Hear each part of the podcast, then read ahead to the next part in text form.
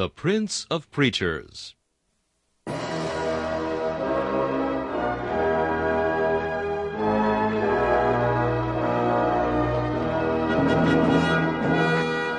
Charles Haddon Spurgeon has been called England's greatest contribution to the spread of the gospel in the 19th century. One of his contemporaries said that the chief secret of Spurgeon's attractiveness was the fact that, in every sermon, no matter what the text or the occasion, he explained the way of salvation in simple terms. Spurgeon's messages remain one of the great treasure houses of Christian literature, still bringing the light of the gospel and the comfort of the scriptures to hungry souls long after the preacher has passed into glory. This is Charles Kelsch inviting you to listen to a message from the Prince of Preachers.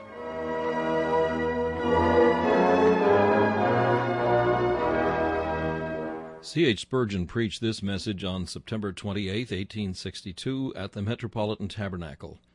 It's entitled Believers, Lights in the World. The text is found in Philippians chapter 2, verses 14 through 16. Do all things without murmurings and disputing, that ye may be blameless and harmless, the sons of God, without rebuke, in the midst of a crooked and perverse nation, among whom ye shine as lights in the world holding forth the word of life, that I may rejoice in the day of Christ, that I have not run in vain, neither labored in vain.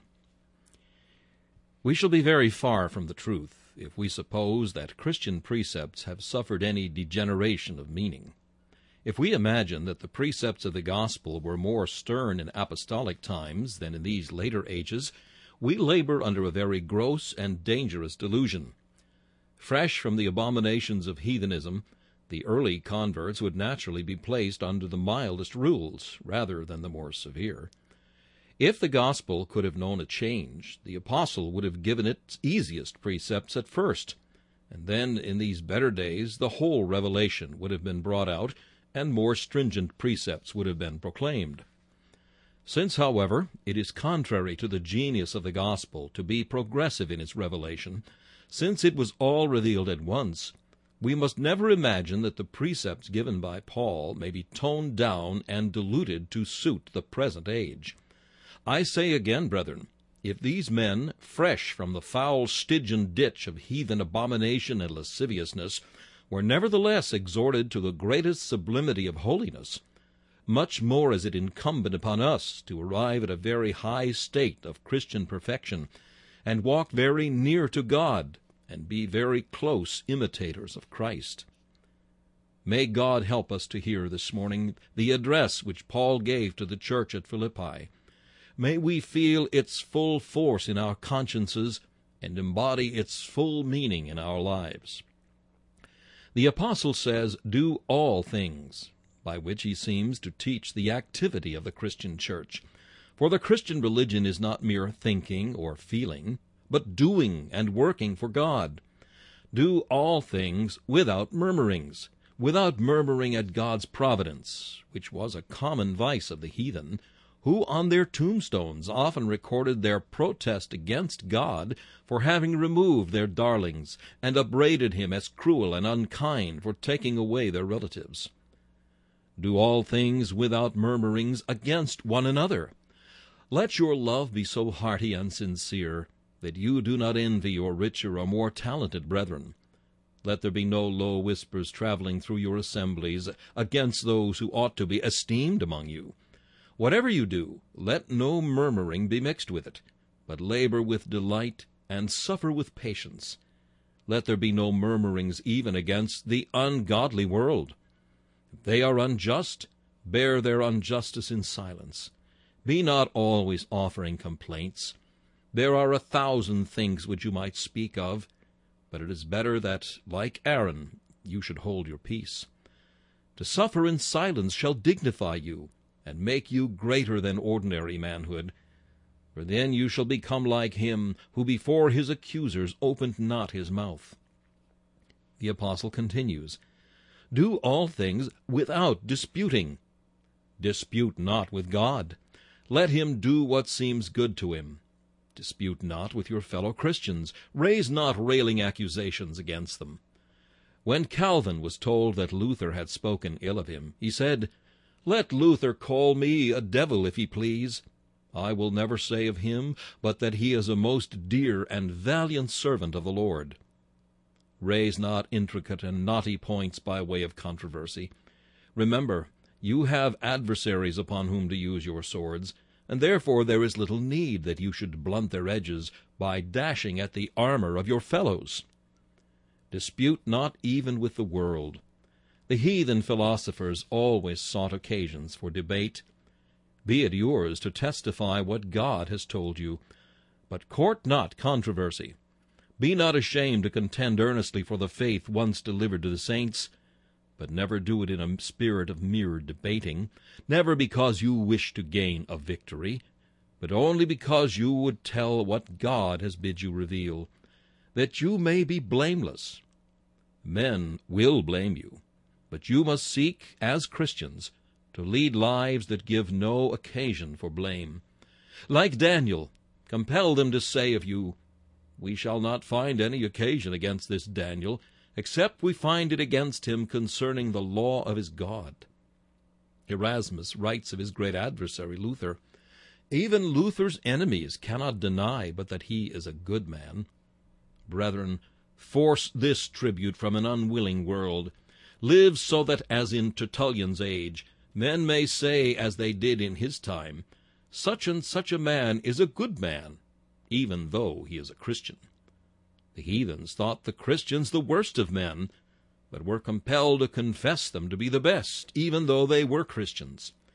Be you blameless and harmless, says the apostle.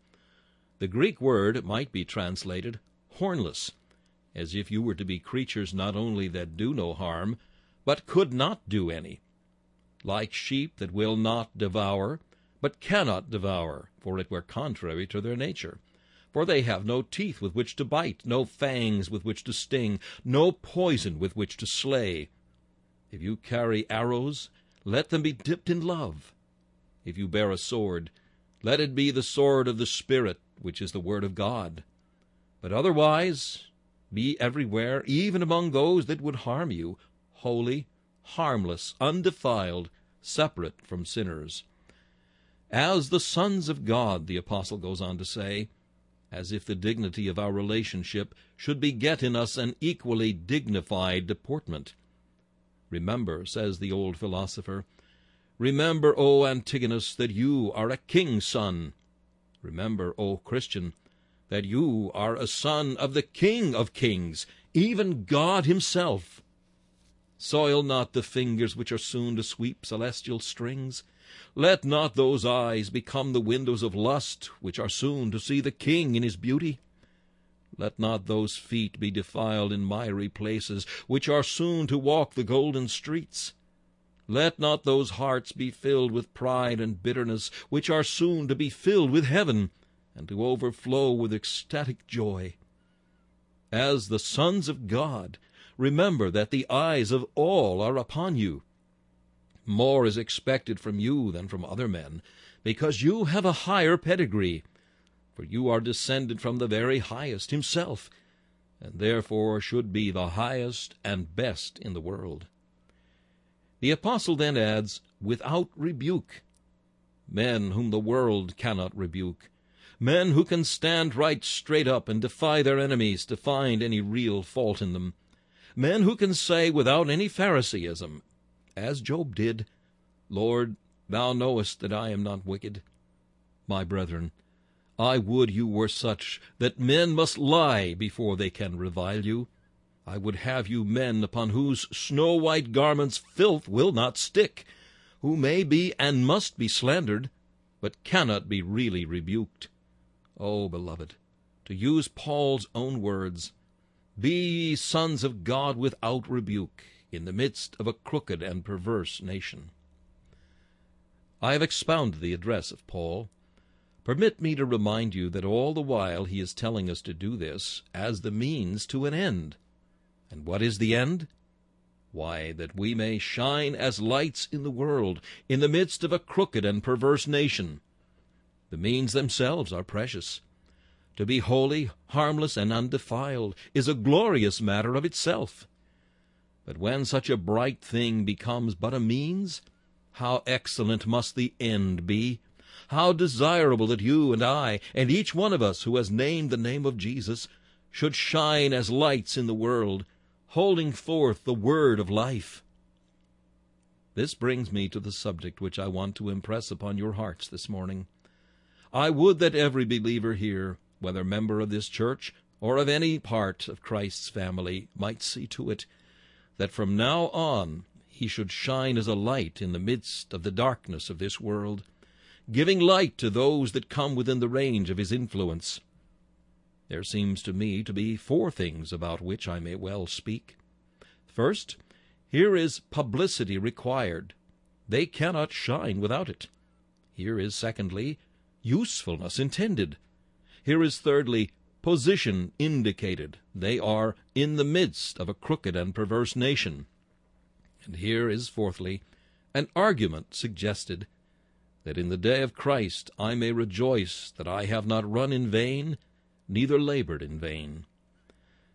First, then, here is a measure of publicity required.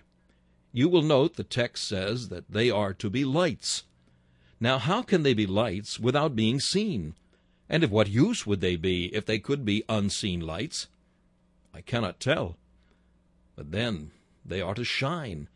And how can they shine unless there is some radiance proceeding from them? And how this if they live in secret, and if they are never understood to be Christians at all? But then, where does the text say they are to shine as lights?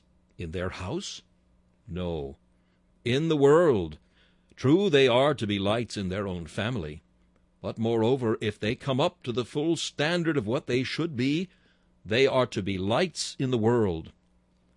These three words, lights, lights shining, and lights in the world, most positively teach that a Christian must have some degree of publicity, and that it is hardly possible for him to carry out his true character if he lives in such retirement and secrecy as never to be known as a Christian.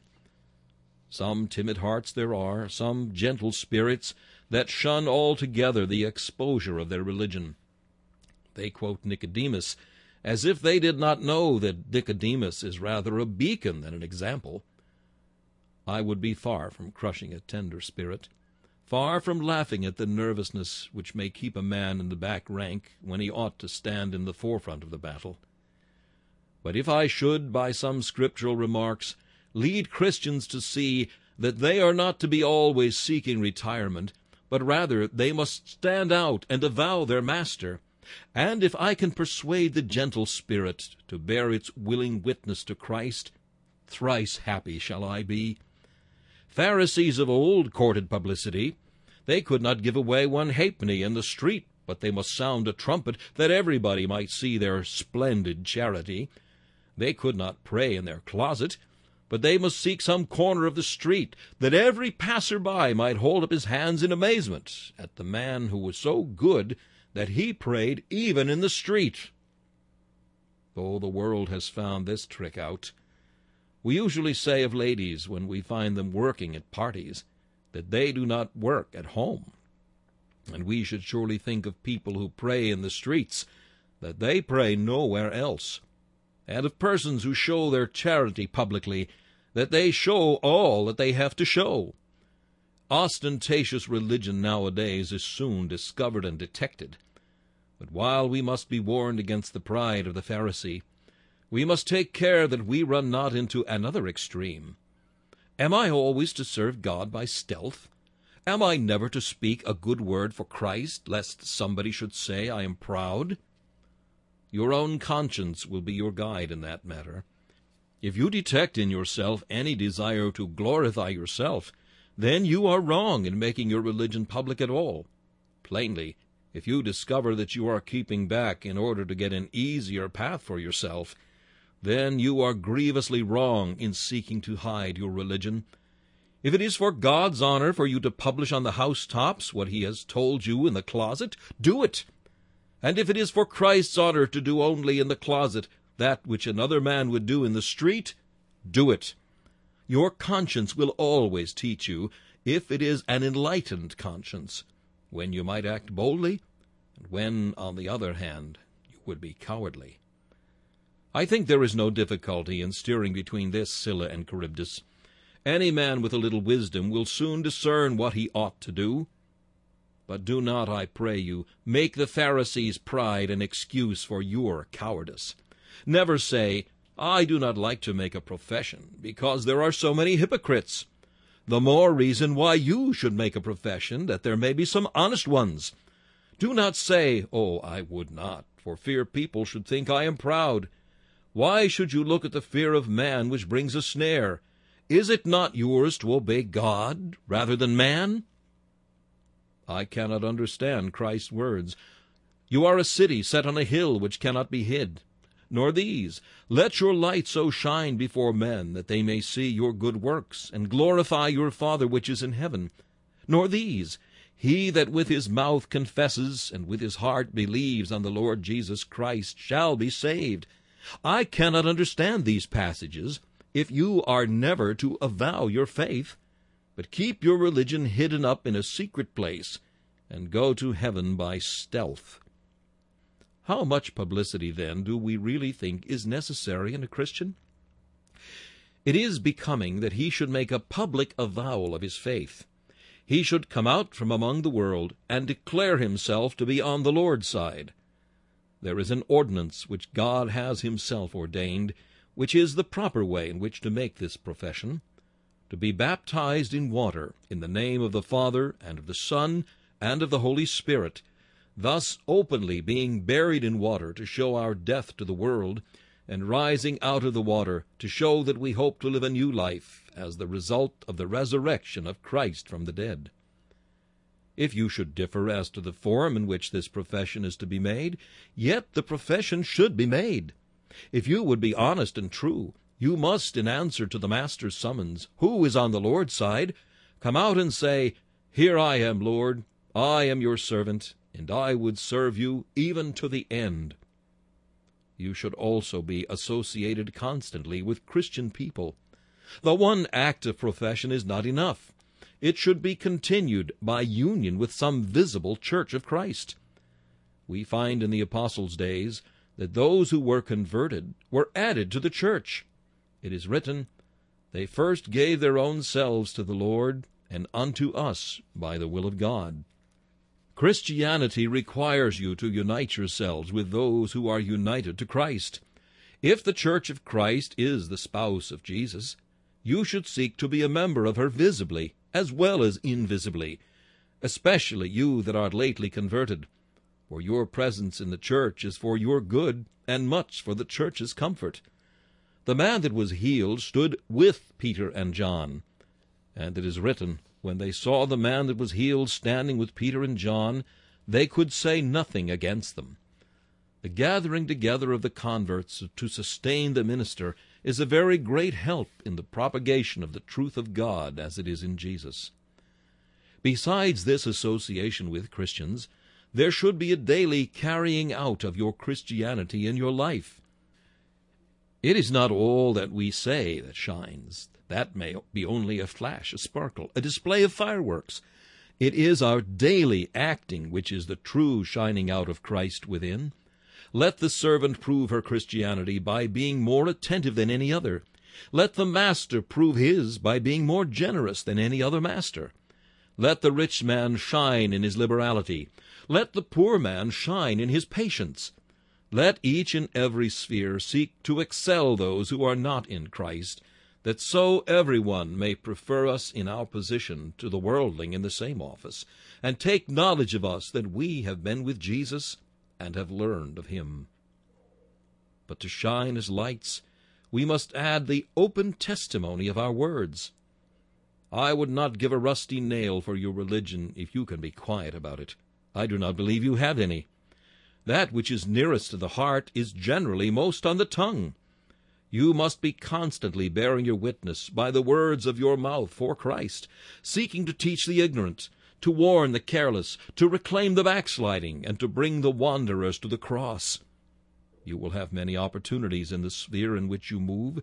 Avail yourself of them all, and so shall you shine as a light in the world. And there are times when you cannot shine without a very bold and stern decision for Christ.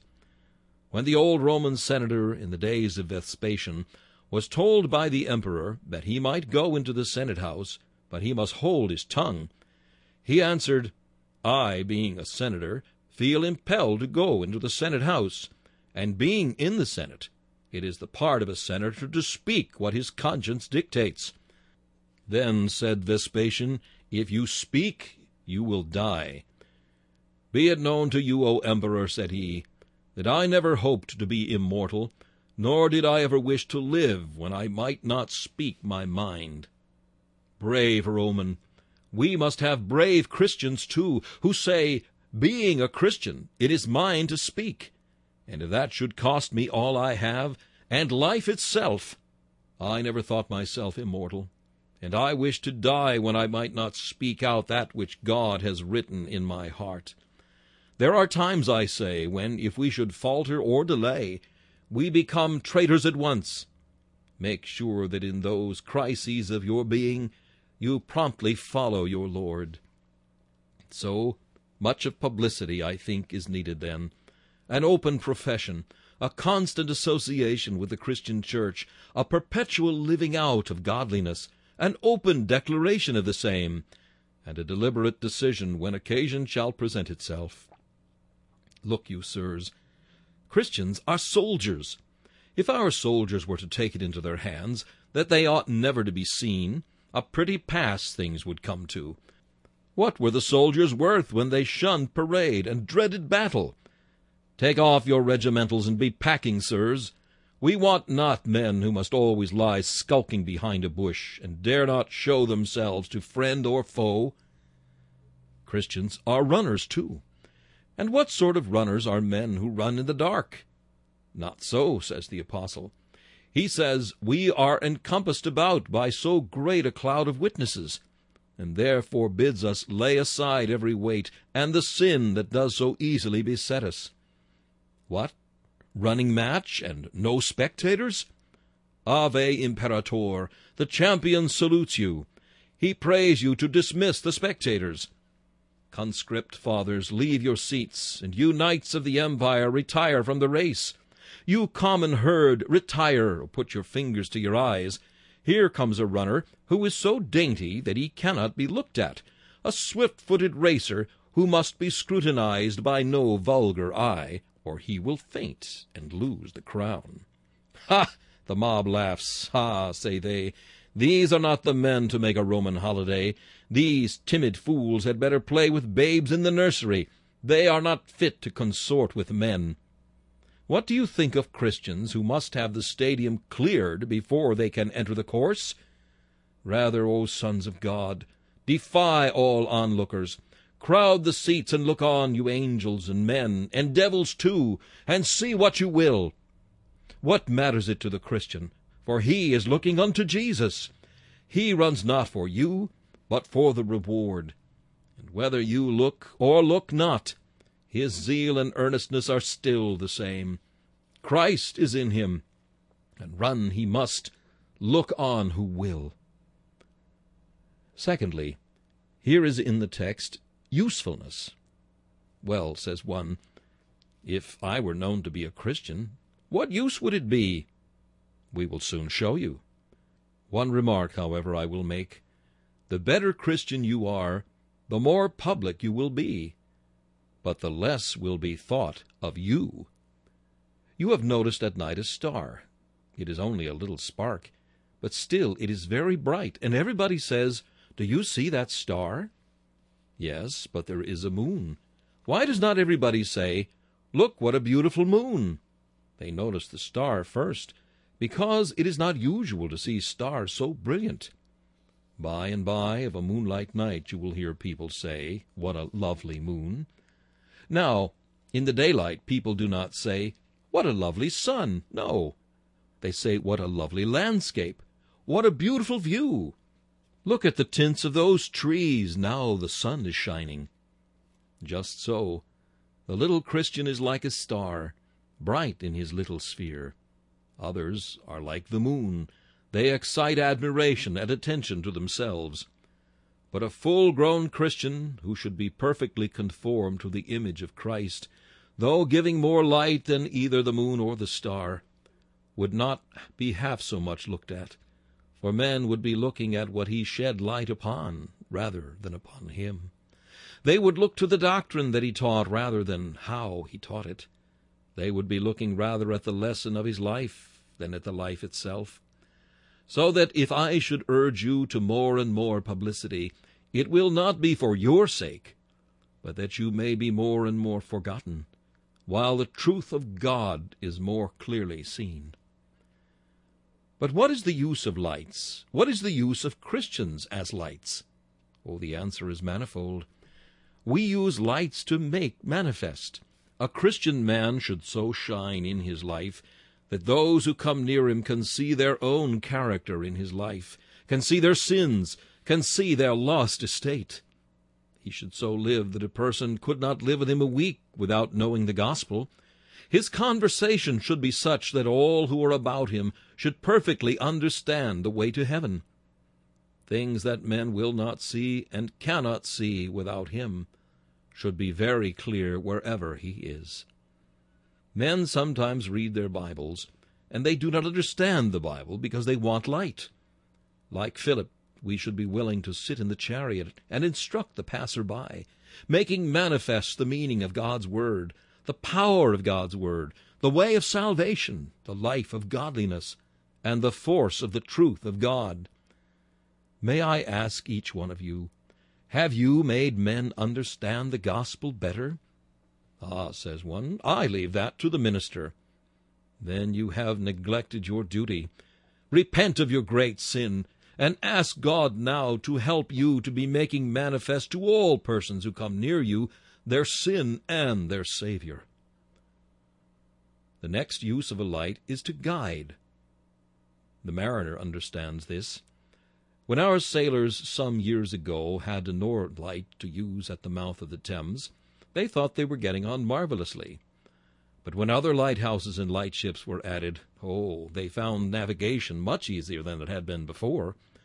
Every Christian should light some part of the voyage of life, and there should not be a channel without its light.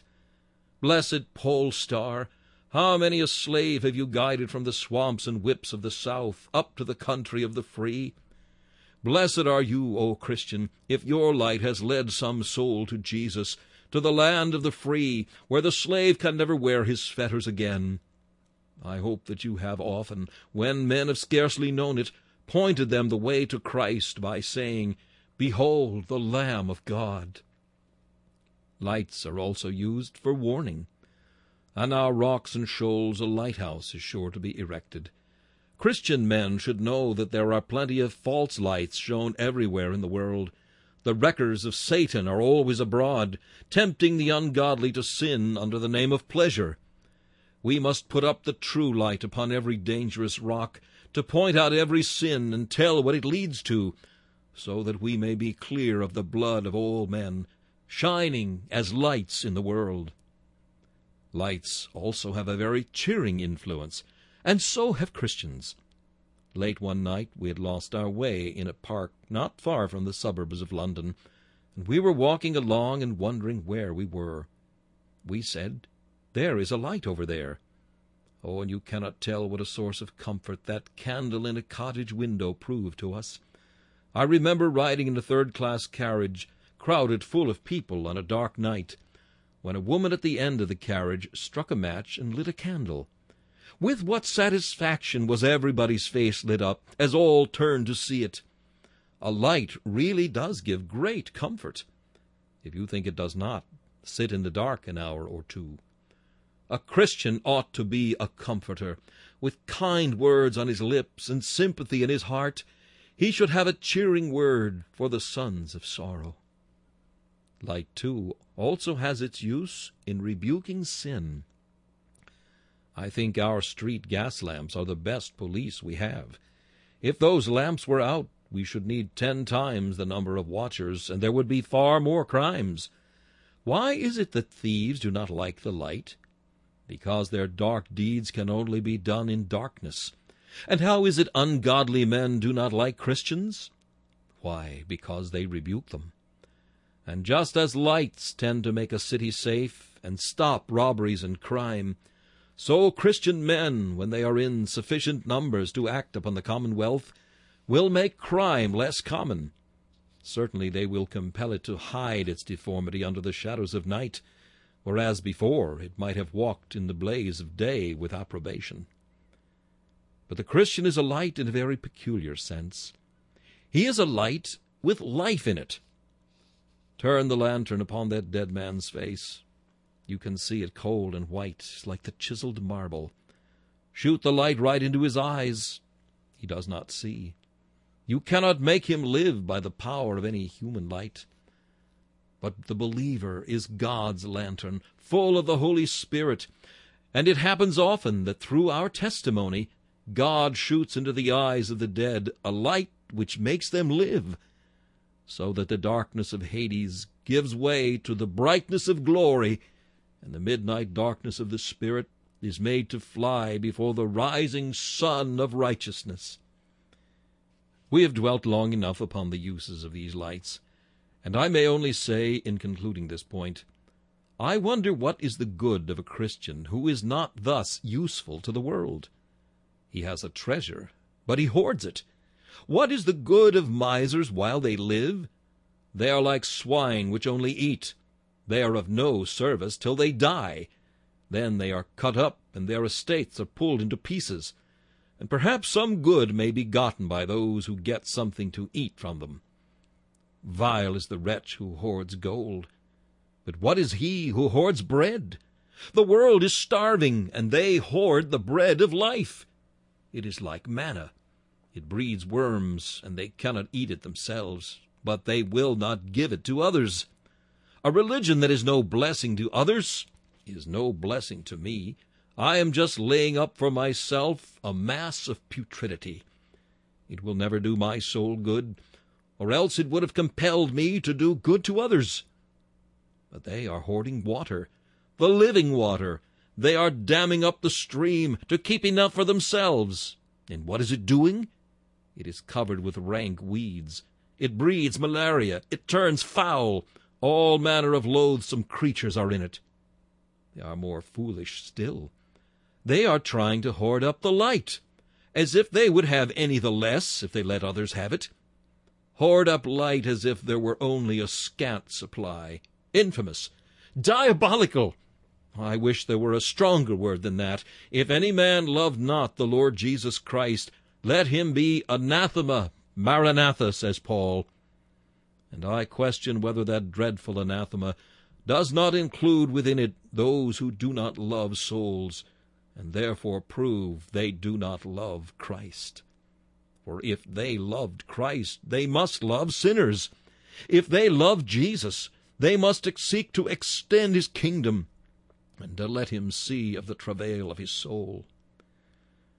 But time waits not for me, and I must proceed to touch with brevity upon the third point position indicated. But, says one, I cannot shine. It is of no use talking about it. I am not in a position to do any good. The apostle anticipates you. He says, In the midst of a crooked and perverse nation, if I were to remove from this, says one, I might serve the Lord's cause, but I cannot where I am. But, dear friend, you are not to get out of it. You are to speak for your Lord where you are. In the midst of that crooked and perverse nation, you are to shine as lights in the world.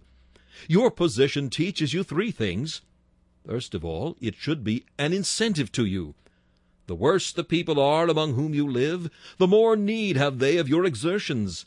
If they are crooked, the more necessity that you should set them straight. And if they are perverse, the more need have you to turn their proud hearts to the truth of God. The worse your position is, the more thankful you ought to be that you are in it. Where should the physician be but where there are many sick? Where is honor to be won by the soldier but in the hottest fire of the battle? Do not blame your position if you are an unprofitable servant, but lay the blame upon yourself. If you find it hard to do good where you are, it will be harder anywhere else. As the bird that wanders from her nest, So is the man that wanders from his place. Lazy workmen find fault with their tools and employers. If you transplant a tree to make it produce more fruit, you may possibly succeed. But there are nine chances to one that you will kill it altogether. Again, as you are in such a position, let it administer a caution to you. They are a crooked and perverse nation. Do not wonder, therefore, if they hate your light and try to blow it out. Be the more anxious not to give them any unnecessary offense. Let your goodness be the only fault they can find in you. Ask the Lord to keep your lamp well trimmed for you.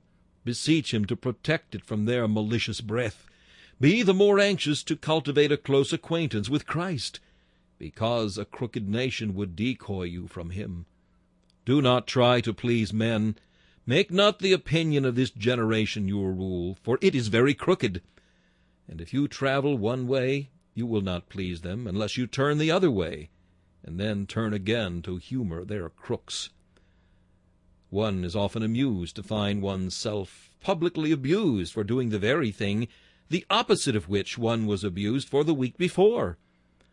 Sometimes in the same newspaper article you will nowadays catch the writer first falling foul with you for doing the one thing, and then falling foul with you for not doing it again. It is a crooked and perverse nation. The man who tries to please man shall find himself in a labyrinth of the most mazy kind. He shall be a wretched time-server all of his life, and a detestable hypocrite even to his death. Such a man to use a rustic simile, is like a toad under a harrow. He will have to be crawling continually to escape the spikes on the right and the iron ties on the left, and he will probably die a miserable death with the iron in his soul at the last. Be cautious, but be particularly cautious against excessive caution. Please the Lord, and let men please themselves. Once more, while the eyes of perverse men should be an incentive and a caution to you, do not forget the rich consolation afforded by the fact that all the saints have endured the like trial. Are you in the midst of a crooked people? So was Paul. So was the church at Philippi. So are all the saints. Remember that as they won their crowns in a strife which was none of their choosing, so must you. They were not carried on beds of down to heaven, and you must not expect to travel more easily than they. They had to hazard their lives unto the death in the high places of the field. You shall not be crowned till you also have endured hardness as a good soldier of Jesus Christ. The road of your pilgrimage will not be smooth if it is the way of the apostles and prophets. Soft raiment, delicate nursing, dainty feeding, and luxurious ease belong to the palaces of earth, but not to the company without the camp who bear their Lord's reproach. I charge you, O servants of the Lord, and you who are members of this church especially, stand fast, wait, watch, and wrestle. Be steadfast, unmovable, always abounding in the work of the Lord. To conclude, there is an argument suggested. It is a very affectionate and touching one which I mean to take the liberty of applying to you, my beloved flock, that I may not run in vain, nor labor in vain in the day of Christ. The apostle was the founder of the church at Philippi. He had watched over them with all the anxiety of one who had planted and watered, and who looked for the increase. He therefore appealed to the affection which he knew they had for him. I have run, argues the apostle, with all men looking on and gazing, many of them hating and scoffing. I have run with all my might. Would you have me run in vain? I have labored. I have labored more than they all, the apostle could say. Would you have me labor for nothing? He knew the answer they would give him would be, No, beloved Paul, we would see you win the prize for which you did run, and reap the fruit for which you did labor. Well, argues the apostle, but I cannot, except you shine as lights in the world. You disappoint my hopes. You snatch the prize from my grasp. You fill me with anguish, if you are not holy, heavenly minded witnesses for Christ. I use the same argument with you. To the stranger here today it will have no force. But with many of you I know it will be an argument of power. How many out of this congregation first learned of Jesus from my lips? A multitude of you were brought to Christ through the preaching of the Word here, or in Park Street, or the Surrey Gardens, or Exeter Hall. The Word was feebly preached in rough language then as now, but God owned it, not to tens nor twenties, but to hundreds, yes, to thousands of you, and by His grace not to you only, but to people in every land and of every kindred, the Lord has made my spiritual children as many as the stars of heaven for multitude. Oh, I rejoice, yes, I must rejoice, when I hear continually of the multitudinous conversions which are worked by the Holy Spirit through the sermons both printed and preached. God is with us, and He does not let one word fall to the ground. But what if you, as a church, should be idle? What if your lives should be unholy? What if you should lack zeal and faith to testify for Christ? What then? My best expectations are defeated. My life has been a failure, and all that I have done falls to the ground. I have thought it in my heart, and I earnestly pray to my God that it may come to pass that here, as in a barracks, a great army may find its constant lodging place that afterwards the Lord may pour you out like a vast conquering host upon all parts of the world to teach and testify, and live and labor and speak for Christ. Surely, my brothers and sisters, you would desire this yourselves. I pray for it. Will you unite in desiring it and praying for it with me? It has happened of late, especially to me, to see God's hand very visibly Never in my experience have I seen so much spiritual activity as just now. And while it is true of all sections of the Christian Church, it has been peculiarly so of that section over which it is my lot to preside. The sermons have now for eight years been scattered in English, Welsh, French, Dutch, German, Swedish, in fact, in all Protestant languages. At first there were many conversions. There are still. Next, I find that those who were regular subscribers to the sermons begin to receive the doctrine of the preacher. The converts to Christ grow and get clear views of the truth of God. Even in the point of baptism, there are great numbers who are convinced that it is most scriptural that only believers should be baptized. Very many have come here, and in the pool beneath I have baptized them into the name of Christ. Our denomination does not increase. I am not very anxious that it should, for as it stands at present I have no great love for it. But our principles are spreading marvellously, and in this I must rejoice. As the result of this, I have constantly letters like this. Sir, I live in a village where the gospel is not preached. There is a church, it is true, but we have a Puseyite clergyman. Cannot you do something for us? You have many young men training for the ministry. Could you not send a friend to preach in my drawing room? There comes another. Sir, the chapel has been shut up in our village a long time. Could you not come and help us? Then there are many of this kind. Two Christian men write, wishing to be baptized into Christ. They come. They go back. Within a month there are four more from the same village. They go back, and I almost forget them. But they do not forget me. Soon the whole six will write a letter this is a common thing and say, Could not we be formed into a church? We will find a room. Can you send someone to preach to us? This happens every week. And your minister feels that as long as ever he has a man, he will say, I will do it for you. And as long as he has any money of his own, he will say, Oh, yes, I will do it for you but every now and then he wishes that he had some who would stand by him in larger attempts. Cheerfully you give week after week for the support of our young ministers, and I think our friends will continue to do this. At any rate, the Lord will provide, and friends far away may be moved to assist us.